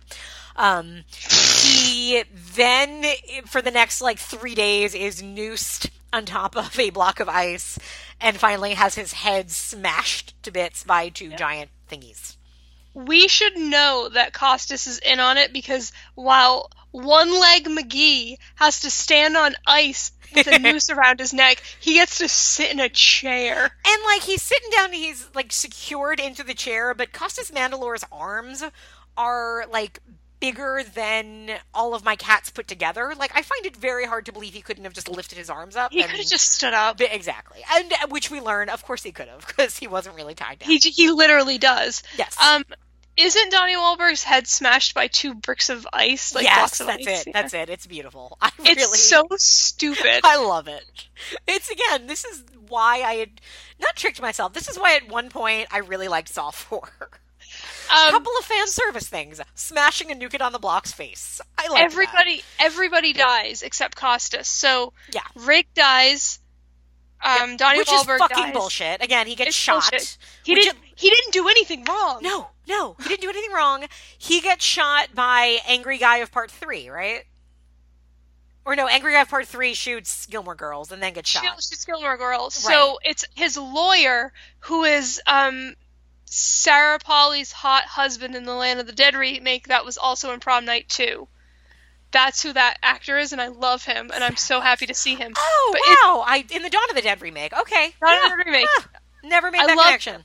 I just want I just want everyone to know that. So what happens to him is also bullshit because I love him. um so everybody dies and then Costas stands up and you're like, what the fuck? Yeah. And then you check your watch and you wonder if it's time to shut this off. I, so um, Costas is in on it, obviously, or whatever. So at that same time, where uh, so where when Amanda and Jigsaw are like yapping it up neck on that gurney, and he's he's fucking monologuing. This is happening over with Costas. So all that shit, believe it or not, I can't believe it, is happening at the same time. That's a very big, long day. It's so so many things were happening. So much shouting and, and rough editing. Yeah, I'm shouting now because of it. Yeah. So then the man from three shoots Gilmore Girls in this one, right? This is in this one. yes, yeah. Okay. Because the man from three is just screaming because that's all he does. He's awful. Uh, and uh, when he, yeah, he's just frantic, screaming, shooting around. So Gilmore Girls ends up shooting him. Yes. And Gilmore Girls, what gets shot but isn't dead? No, yeah, because he's he's he's real alive in oh, five. Oh, that's right. No, no, no, because he gets, but he gets trapped at the end of five. At the he end gets of four. saw trapped in one of, in my mind, the most notable saw traps. I don't know why. It's the one that I always picture. It's a pretty good saw trap. Let's move on to five. So he gets saw trapped. Right, we open with him saw trapped, right? He's saw trapped. Yes, I want to say it over and over again. So he gets saw trapped in this this airtight, I guess, glass thing, and it fills with water. And you're like, oh, what's what's Gilmore Girls gonna do? So he stabs himself in the in the like the windpipe. The old tracheotomy. That's right. So like he he'd be breathing out of that. So like all the cops and also the the dude from Three's daughter is there. I never knew the daughter was there. But anyways, Costas is carrying her out and all the cops are like, "Great job, Costas Mandylor." And then he's like, "Yeah, I did real well. Everyone else is dead." It's like JK. not everyone else. Gilmore Girls is not dead. Yep. He is alive. Well, remember now in part four, at one point, Costas Mandylor uh, is holding like a stuffed animal, and the female Land of the Dead cop says to him, "Oh, like who's that for?" And Costas Mandylor's like, "Ah, never mind. It's a long story." And so, and that's when. Oh fuck! Yeah. You're right. because then you realize, and they don't really do anything with it, but that okay, he must have been, he must have somehow kidnapped the daughter and kept Yeah. her somewhere to where he was then able to save her and give her a stuffed animal. Yep. Um, but so it also does let you know kind of that oh, female cop had to have died because she would have probably made the connection of wait a minute, why did he have that stuffed animal to begin with? So. Um, but yes, Gilmore Girls is not supposed to live, but he does because he tracheotomies himself. Yep. Um, Super and now he talks like this because he had a tracheotomy. But like he talks so much, Yeah, God, and he even when other people are in the room, like, bro, if it hurts that bad, calm Just down. stop. Like, yeah, yeah. Take take a minute and listen. He's he's just talking alone in rooms. I get it. We're not we're supposed to do that because we're not supposed to like quiet characters alone in rooms or whatever. but like, he, shh, just chill out. right. So part five tells really three stories, if you will. Oh my god. We get the flashbacks of how Costas Mandylor came to be a Saw apprentice, a Saw apprentice, as I like to call them. I just made that up now. Yeah. Hashtag Saw apprentice. Very Um, good. we get the um, Gilmore Girls investigation of and continuing to grill uh, Jigsaw's wife, uh, which my favorite moment. I can't remember if this is four or five, but so he's like, okay, we got her in the in the room, like, so he's gonna go in and like really like try to play bad cop, and so he tells the person like handling the room, he's like, turn the heat up. Ideally, so that like she'll sweat and like get nervous, but clearly he walks in the room and he's like dripping and wearing long sleeves, and she's just Why sitting don't there I- like, I'm good. Why don't I remember that? No, it's like because on SVU they they have an episode like that where um Stabler's interrogating Matthew Modine, who is a like child molester and killer, and that's his whole plan. He like he goes in and he makes the lights like blink so that it will like be disorienting, and he turns the heat up so that when he goes in, like he's really gonna get him in a bad place. But the problem is, if you're the intense one, you're gonna get more intense and more sweaty, and that's what happens to Gilmore Girls. There's a there's a Seinfeld like that too. I don't know if you've seen every episode of Seinfeld twenty times like I have. Not maybe not but twenty. it's it's when it's when Jerry um, pretends that his stereo got broken in the mail, so Newman is interrogating him, but Oh. Newman puts the light on top of himself. so he's sweating and like Jerry's opening a soda, Yep. and it's like, so it's a joke. You haven't and thought they that out very well. yeah. Interesting. Uh, and then the third story of Saw 5 is, An interesting one. you know, and like I said, 5 was the one when I gave my ranking, and you can go back to the tapes. I gave my ranking, and I said my ranking would be, what was it? I think I probably said like 6, 2, 1, 4, 3, 5, 7, 5. Um, I liked this one way more than I ever have before. I Uh, like the the actual saw stuff. So like the main, like the main Saw stuff, is this group of people who what is it like five people, four people, five people? I think it's maybe it's I think it starts at five or six. So it's these people who you who realize very quickly they're connected, and it's again, it's one of those like, okay, their connection would have been interesting in like a standalone film. And I've seen, I- and I mean, in in this era, we had so many Saw ripoff movies that came out. Like Nine Dead was mm-hmm. one, and all these movies about like characters who were put in a room and tortured, and it's because they all had some connection and did something terrible. So with this one, the problem was like, wait, but what does this have to do with anything else? And I don't know how much it does, because basically they were all involved in a fire, in a real estate fire. Yep, Right. those real estate fires. The real estate fires will can always I- get ya. I, I hate to. Can I pause for just a second? There's like something beeping in my kitchen. I think an alarm went off. So real estate fire. You know those real estate fires They'll get that you you're every time. reading about. Every time.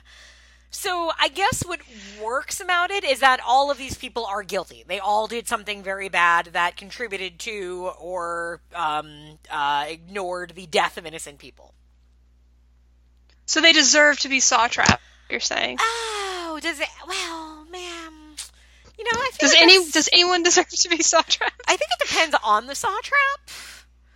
And this saw trap, which again, to spoil a little bit of the ending, has a really good reveal because you find out, oh, if they weren't if they weren't hot headed from the start, they could have gotten out of this saw trapping with minimal damage.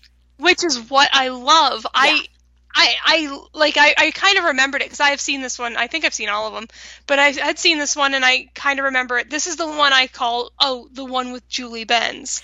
Yes, That that's how I remember this one. this is the one I'm going to now refer to as the one with Julie Benz's wig. boy oh boy. Ooh. Yeah. Uh, I, I feel like I've seen her as a brunette. That's fine, but why? I, what was up with that wig? Um, didn't look great. Nope. Did so look like a wig. n- you know what? It, this movie looked a little cheap. It did, yeah. And now all of these movies were made very quickly. None of them had huge budgets, but I feel like by this point, it should have had enough money where they could have allocated it well. Uh, again, it is a first-time director doing this one, so maybe I don't know. Maybe funds were just put in different places. Uh, some of the traps in this one are a little more elaborate, so maybe I mean. Let's talk about that. We'll, we'll, we're jumping around and we're going to keep jumping around. It's fine. That's what the movies do. So we're we're we're podcasting as if we're editing a Saw movie. Uh, but the the ending, right? The last shot of this movie, which to me elevates it by like twenty points, is is a pretty big effect. What is the end of this movie? Um, it's fucking Gilmore Girls getting crushed in a wall. oh my god, I forgot. How can you forget Oh, that? I don't know. I forgot it by I, well, it was happening, and I was like, "Oh yeah, this happens, huh?" Well, and that's what I couldn't get over with myself. I'm like, why did I hate this one so much? It has so many great things. There that there was a there was a bone snap in this that made me like go, "Ooh." Yeah. Like it was it was bad. But um so yeah, so they saved up all their dough for that that crushing wall scene. Quite possibly. Look, I don't like Gilmore Girls. I don't think he's good in this movie. I don't know him personally. I meant like in this movie I don't like him. Um but I was genuinely bummed. I was like, "Oh, so no one's left. Great." Well, here's the thing, though. Um, so again, we'll do. I think at the end of this whole Saw podcasting marathon, we'll do a drinking game. Um, and I'm just because I think we have to. But I think one of the one of the bits of this that I would have to add to it is whenever a character says, um.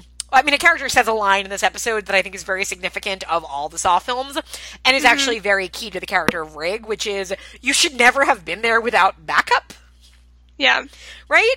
You should have learned that by now, Gilmore Girls. I- I made a I made a note. I think as far back as the first one that said that these are horrible police people they are the worst police people because they're not following any type of like things put in place to to protect you. and they all immediately jump on their very as soon as something happens, they just act on instinct.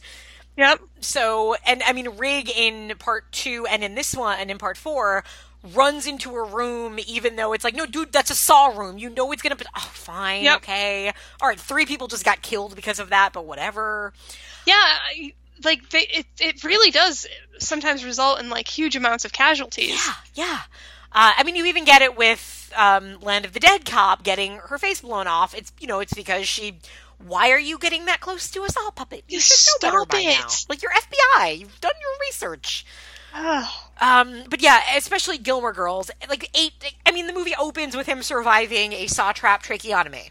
And but they he gets the perfect out. Like sometimes it's like saw you're so tricky, but his his little tape recorder said, "Get in this box." Bro, you should have gotten in that box. Yep, yep, yep, yep. Yeah. And then it's kind of great because the, I think again this might be one of my if if the Donnie Wahlberg face smash is my favorite image of Saw. Uh-huh. Um, the whole final scene of part five. I don't know why I was so hard on this movie all these years because that final scene is glory. So you get a fist fight between Costas Mandylor and Gilmore Girls. Uh, Costas Mandylor ends up in this glass coffin and it closes and suddenly you realize something's amiss because the coffin's moving down Mhm. and the thing i love about this it is the angle at which costas mandylor is a like he's a big beefy dude Yep. and him in this sleep like snow white sleeping beauty glass coffin stuck at this really weird angle just slowly automatically moving down uh, as gilmore girls realizes oh shit what just happened as the music cues up and does its crazy saw music thing and the walls close on him mm-hmm. everything about that that's that scene i really like So, for all intents and purposes, I like five. yeah I I, like too, what- and I used to hate it. Yeah, I think the first time I saw five, I liked five too. I like so much of it, but then, so what would you say is the other movie that's happening while the Saw Traps with Julie Benz and those people are happening? Is it? It's just the Costas backstory. Well, uh, the Costas backstory is is a big part of of this movie. I think, in a way, is really three storylines, two of which are happening at the same time, one of which isn't. Because you get a lot of Costas Mandylor flashback of how he became a Saw apprentice, which is his sister was killed by um, her boyfriend. He had basically set up the boyfriend under a saw trap. Jigsaw figured Yep, out yep, yep. he did this. Jigsaw recruits him basically and says, "Look, you can do it the right way. Do it with me." So I think all that stuff is boring. Um, yeah, it is. I agree. It's in theory, it's fine. It, it kind of makes sense because you, you know, you do want to know. Okay, well, how would some? Because we know how Amanda became a saw apprentice. It made perfect sense. She was a junkie. Um, Jigsaw did this terrible thing to her. It for her in this moment, she kind of had a realization of, oh wow, this. Okay, yeah, I'm gonna do whatever you say. Um, makes sense you kind of want to know here's a highly decorated police officer how would he give in to this crazy man okay well his sister you know was killed and the guy got off and blah blah except it's not interesting there's nothing about it that's interesting to watch uh, and then the third part of it is you have Gilmore Girls investigating, investigating, uncovering um, the Costas Mandylor stuff. So you could kind of group them together, except I think the timeline is current, so that's why I would se- separate them, I guess. And then you have the fire people figuring shit out. Yeah, so eh, I think that uh, the Costas stuff is is overlong and boring to Yeah. me. I don't find him particularly charismatic. No, I. He's not a good actor. He's really not. And- He's fine in small doses because I think his his physicality is can be interesting because He can be fun to watch. he, he can be yeah in this he's he's not a good enough actor to be this intense um good man turned bad by vengeance and such and i never really know where he and i can't remember i think more will come out in part six but like is he ultimately you can understand hey if somebody killed my sister i would want them dead i am now i am not a cop and I am not somebody that would probably do this, but hmm I I would probably, you know, sure, I could understand anybody taking action and the and getting their eye for an eye and getting vengeance on their beloved family member's killer. I get that. Now, does is he a Saw believer? Or is he just I did this one thing and now I'm kind of stuck because I'm going to be blackmailed, so I'm going to now do everything I can to protect myself. I don't know. And I, I don't know that part six explains it. I think it may just be something that nobody thought was that important. Yeah, I guess because I hadn't really thought about it. Yeah. Um, I don't. I just. I and it's not even particularly his backstory. You know, it's. I thought um, a lot of the Amanda stuff was boring too. hmm I don't know. It, and then so maybe if it was just the Costas backstory and like this the actual saw traps people, but then when you in, in like inject the Gilmore Girls Yeah. investigation, it's just too many things and too much of it you is not on one interesting. more thing. There's the, I guess, head of the FBI guy who's sort of telling Gilmore Girls to back off, and then Saw is trying to kind of frame Gilmore Girls to him. So, like, you've added this other character. You're like, okay, I guess he's going to come back in the next one and be saw trapped because everybody gets saw trapped if you, you mm-hmm. know, come into this orbit. So, yeah, it is. It's it is too much going on. Certainly. There's just a yeah, it's just a lot, and Yeah. and I'm not engaged by enough of it, so it's kind of like I have to be like, oh, an interesting part's on again. Right, right. Because the saw trap part to it of these people, the traps are it, it- they're really convoluted in this one to where I didn't mm-hmm. really understand them. Like so I don't know, have you ever done like scavenger hunts with friends, like any of like those organized scavenger hunts? Yes, Yeah, are you really helpful or do you feel very useless in them? I typically feel useless. Yeah, that's what happens with me a lot. I because what I do, like I just did one with my friends, and the problem is like I re like I get really into it, but then like I get I you know I I really think it out, and I get convinced I'm right, and then I'm wrong, and then I lose all faith in everything. And all of these traps in this one, I like the especially the bathtub one. I would have just been like, wait, what? What are we? What? Uh, just tell me what to do. No, the bath-. The bathtub one, I got confused. I was like, wait a second. You, he, if I was there, he's going to need to repeat that. Right, right. It was a lot. It really was a lot. Specifically, the bathtub one, I was like, wait a second. I don't understand what we're doing yet. Yeah, that's the one where I would like stand back and be like, "Guys, can um, do, were you listen? Uh, you want me to hold that for you? I'll hold that for you. Why don't you figure it out?" Like that's where I would be at that one. That one was tough. That one was really. So they get very confusing. They do. But then the again the twist of oh they could have done them all together is Loved actually it. a good twist. And it makes sense. And it's the whole like you fight against your your instincts your whole life have told you one thing but do the other. Your instincts have told you look out for yourself and do what you're told except no wait there's another way to do this. And you could have worked together and you could have gotten through it. Um, sh- they nobody even. That's what frustrated me, and I guess maybe it's very true to life. Like nobody even stopped to think, like, well, wait, Right. what does he mean when he says that? because they didn't have like in part two they didn't have um what's his name from showgirls there to say hey guys Exactly. how are we connected in this So- one you kind of they did their connection kind of but then they all also got very tired very quickly just ran through Mm-hmm. it like it's really in thinking about it now the way they so quickly are like what do you do you're a reporter okay fine moving on oh so you knew okay fine like they never really stop and really explain what everybody did yeah, and by the time they do sort of with whoever's left, you're like, okay, I mean, but there's only one person to tell this to now. um, which is a, which is a bummer. Yeah. Like I don't know. I guess the whole point is that they don't realize that. Like, but like, I kind of wanted somebody to figure it out, at least before there was two people Yeah, left. And then this is where I talked about this last time, where we kept saying like, oh, on Saw, everything matters, every character is connected, every character, you know, nobody just disappears. Mm-hmm. Julie Benz fucking disappears. We never see her again. That's true. I almost I was gonna have to ask you Yeah. What happened, but it, she doesn't. So Yeah. I'm not just forgetting about I it. did not remember this, but I apparently the um, the guy who survives Malik, he does come back in Saw Seven. I Okay. now, in hindsight, I've only seen Saw Seven once. Um, I think I remember who he is, so I'm kind of like, okay, good. So they establish because you also don't even know at the end of this movie if they live. They've both lost a lot of blood. It's not established. Uh, but Mm-hmm. Yeah, she, dude's whole arm got cut in yeah, half. exactly. Like, she never comes. And the first time I watched this, I remember walking out the theater and being like, "Oh, okay, she must have been in on it. She'll come back in the next one," because it kind of makes sense that she seems in better shape than he is at the end. mhm. So I'm like, okay, she probably pulled her arm out at the last minute or did something to where you know she wasn't going to give all of her blood.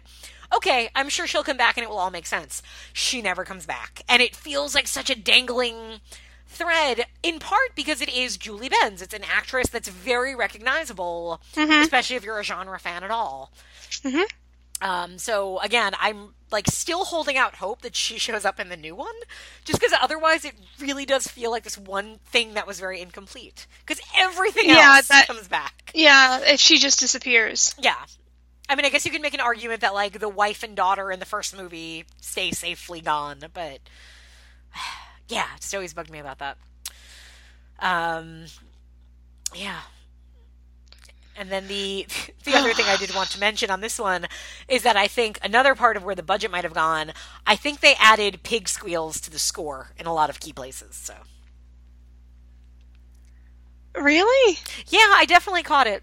I forget No, I where. didn't, I'm trying to But think. somewhere during like the big saw music, you could hear like pig squealing. So Oh my gosh! You know what? I think I did notice. I'm getting the movies confused again. of course you are. I think maybe I noticed it in this one. Well, because you know what, in boy, part it's so four is where you have the flashback to like the origin of the pig, I guess, because it was the Yeah. year of the pig at the you know the Chinese New Year when Saab decided to start sawing.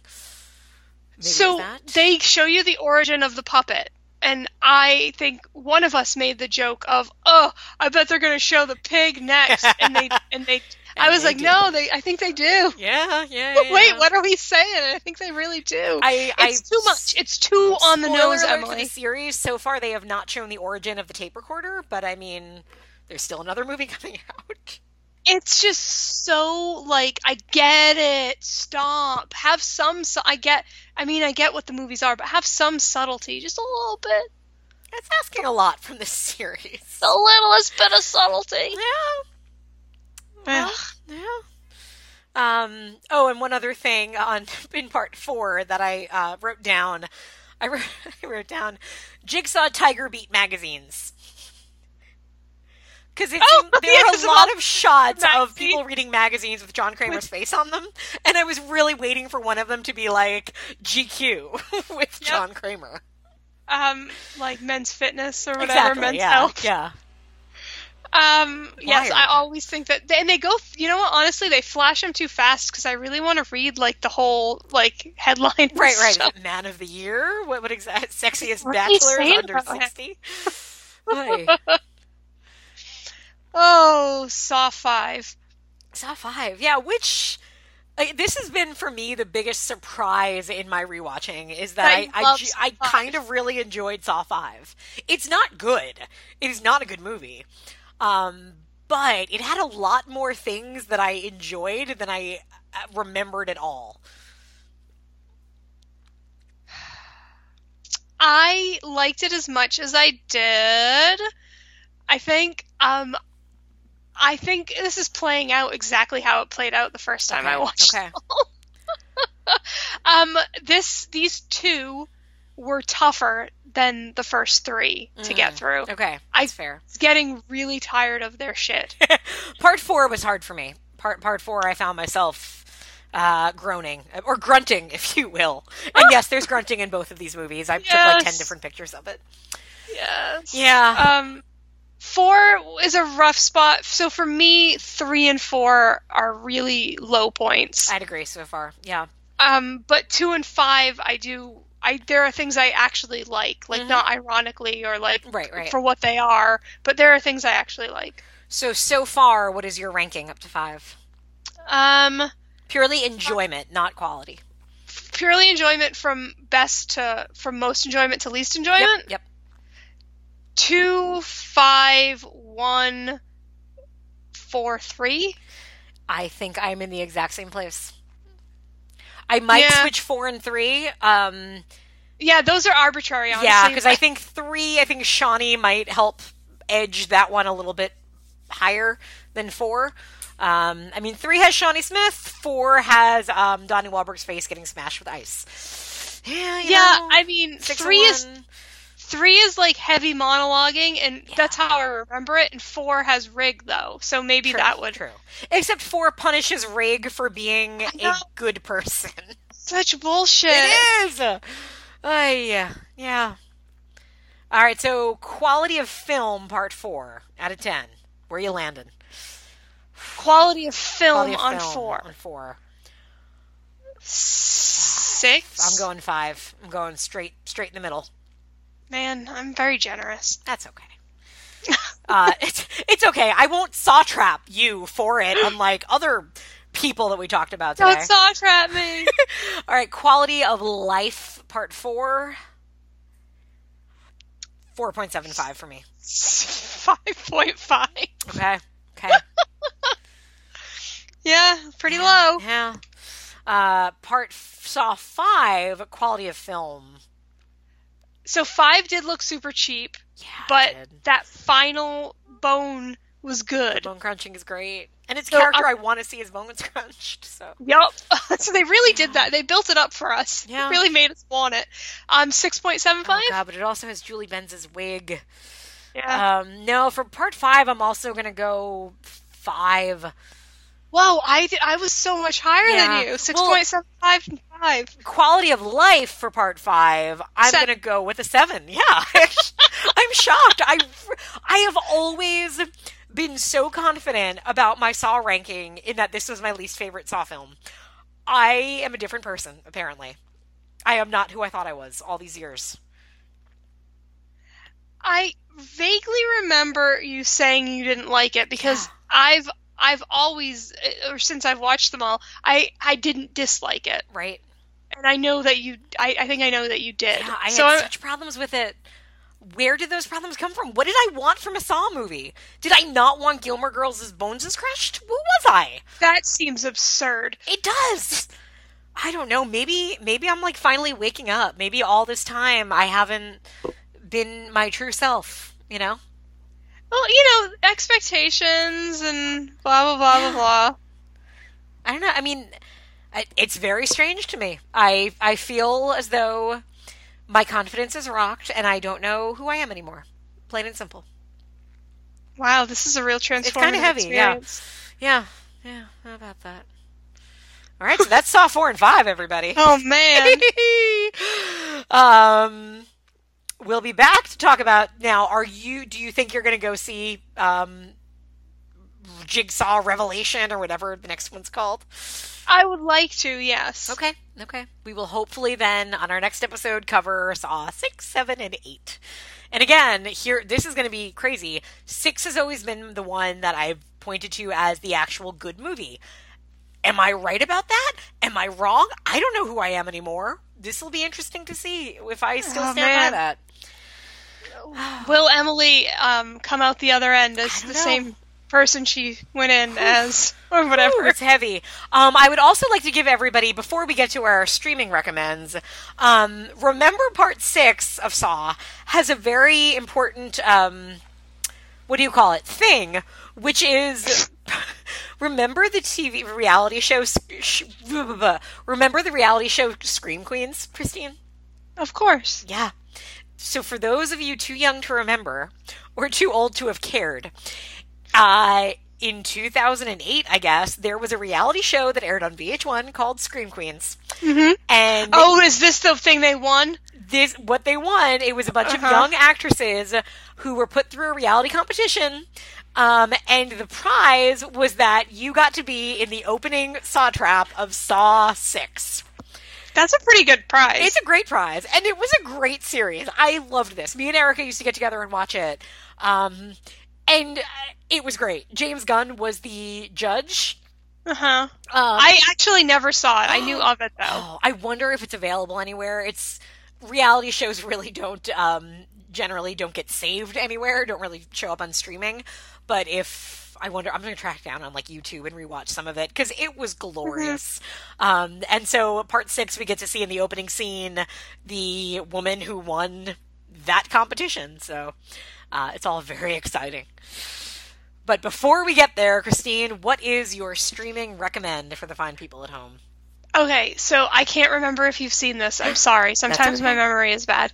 Um, and if you did and you recommended it, thank you. but I'm not sure. Um, so this is an Amazon Okay. um, recommend, and it is uh, Colossal. No, I haven't seen it yet. Okay, it's really fucking good. Is it Like, I- streaming on Prime? Yeah, Oh, sweet.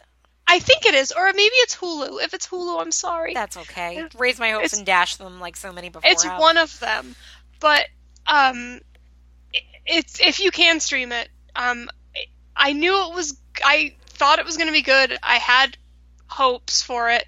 People said that I would like it, and that's always dubious. Um, and then I finally watched it, and it's just amazing. Ooh, okay. Yeah, you've Like, been really like, excited really about it. Good. Yeah. It's real, real good. Uh, I believe Married with Clickers did an episode on it, but I haven't listened because I haven't seen the movie, so I decided to wait on that one. Uh, that's smart. It's it's. I went in not knowing like anything really because right. I don't like to watch trailers and stuff. Yep. So I don't want to be spoiled. I kind of knew what it was about because there's like a monster, like it's in the advertising, Mhm. but I didn't really know what it was about. So if Okay. you go in as blind as possible, I think it'll really benefit you. Okay, cool. I will give it a go if I can somewhere. You should. I don't know where it is. I don't know. Um, cool. Okay. Um, my streaming recommend because I had talked earlier about Tales of Halloween, which I don't think is very Yes. good. So I'm like, you know what? Like, here's an anthology that is very good, and that I didn't. I kept getting confused with Tales of Halloween, and I watched this one a few months ago. It is called Holidays. It is streaming on Netflix, and it is um, an anthology of every basically I can't remember if it's like by month. I think it's yeah by month. So it's um, a New Year's, Valentine's Day, St. Patrick's Day, and so on and so on, Mother's Day, Father's Day. And it has some really good directors in it, and I can't remember who any of them are at the moment, but it's a really good roster. Uh, the guy who did The Pact did one, I remember that much. Um, and again, it's like an any anthology, especially with multiple directors. Not every segment's great, but some of them are great. Some of them are very funny. And uh, oh, there was one I forget who did it. It's um, it was the one for Father's Day, and it's oh damn it! Now I'm just gonna pull this up because it was to me really um, much better than. Oh, Kevin Smith did one, and it's not very good. He's he probably did the worst one. Hmm. Uh, all the other ones, Nicholas McCarthy is the one that I was trying to remember. Did Easter, which is really funny and weird. Um, Mother's Day. Now, who did Father's Day? I'm just trying to find the one that I thought was really good, and I can't seem to find it. Father's Day. Anthony Scott Burns did one. He did not direct anything else that I've seen. Point being, a lot of young directors, some established directors. It's very good. It's up and down, but very consistent. Um, so if you want anthologies, I recommend it. I have scrolled past it a million times. Yeah, I kept staying away from it because I think I kept hearing mixed things, but I think those mixed things might have been about Tales of Halloween. hmm Oh, which is I told you I couldn't finish it. Yeah, it's, Um, it's not terrible, but it's. I might have to look at it now because you have given it your seal. Yeah, and I would say, uh, I mean, it's what is it, eight different segments, so they're all pretty short. Mm-hmm. Um, but if one's really not doing it for you, you can always fast forward through to the next one. I Good think they're pretty clear about giving you like the the title, so it's very easy to figure out when the new movie starts. Mm-hmm. Um, but yeah, no, I I really do recommend. The more I'm thinking about it, the more a lot of the stories stayed with me, and they range between being kind of funny, really creepy, and different. Like it felt very fresh, and some of the stories were stories I hadn't. Because it's oh, make a horror movie about Easter. Okay, you could you could go a lot of ways with that. Oh, this is not where I would have thought you'd gone. So, hearty recommend. Oh, that's interesting. Okay, well maybe I will watch that then. Um, and I did check; it's Hulu and not Amazon, but it looks like it's available to rent really cheap on Amazon. Okay, good to know. Good to know. So And I sorry, will- I sorry to get your hopes up. That's okay. Make me spend four dollars. I see how it is. Sorry. That's fine. Um, I do think I might buy it because ah, I, I, maybe there's a commentary on it. It's really interesting. Um, I hope you enjoy it if you watch it. I hope I do as well. All right, folks. Well, and in case we didn't say it, I don't think we did. Um, when last we talked, the Saw movies were all streaming on Amazon Prime. Since then, mm-hmm. they have switched allegiance to Netflix. So uh, yep. we have two more movies to watch that are available on Netflix, and that's Saw 6 and Saw 7 slash Saw Legacy, Saw 3D, I don't know what it's called. Saw the final chapter or something stupid. I think it's the final chapter. If you go to Best Buy right now, you can get all of them on Blu-ray for ten dollars. Nice. I don't know why you'd want that, but um, I I think I own that exact Blu-ray, and I think I paid even yeah. less for it. Yeah, well, I mean, it's it's actually alluring. I was like, if I had seen this before we started mm-hmm. this project, I would have bought it. Oh yeah. No, I still like owning movies, but I have a problem right now. I told you a little bit. Um, it's a very simple problem that I'm sure all of us have gone through. My Blu-ray player is possessed by the devil. I've ran- definitely dealt yeah, with that. It randomly turns on uh, when I'm watching things on a different input. So I'll be watching a baseball game, and all of a sudden, my Blu-ray player just turns on and overtakes it. Uh, and then randomly, when I'm watching something, it might just stop and go back to cable. So it has a mind of its own. As a result, I'm we just keep it unplugged right now. that's our way of handling our haunting. Uh, so I was hmm. happy when I think that's smart on Netflix. Yeah, yeah. I mean, what else can you do? Holy water inside a Blu-ray player is not a good idea. So anyway, uh, folks, we hope you enjoyed this. We'll be back with one more last round at the Jigsaw Rodeo. Uh, I don't want to go to that rodeo.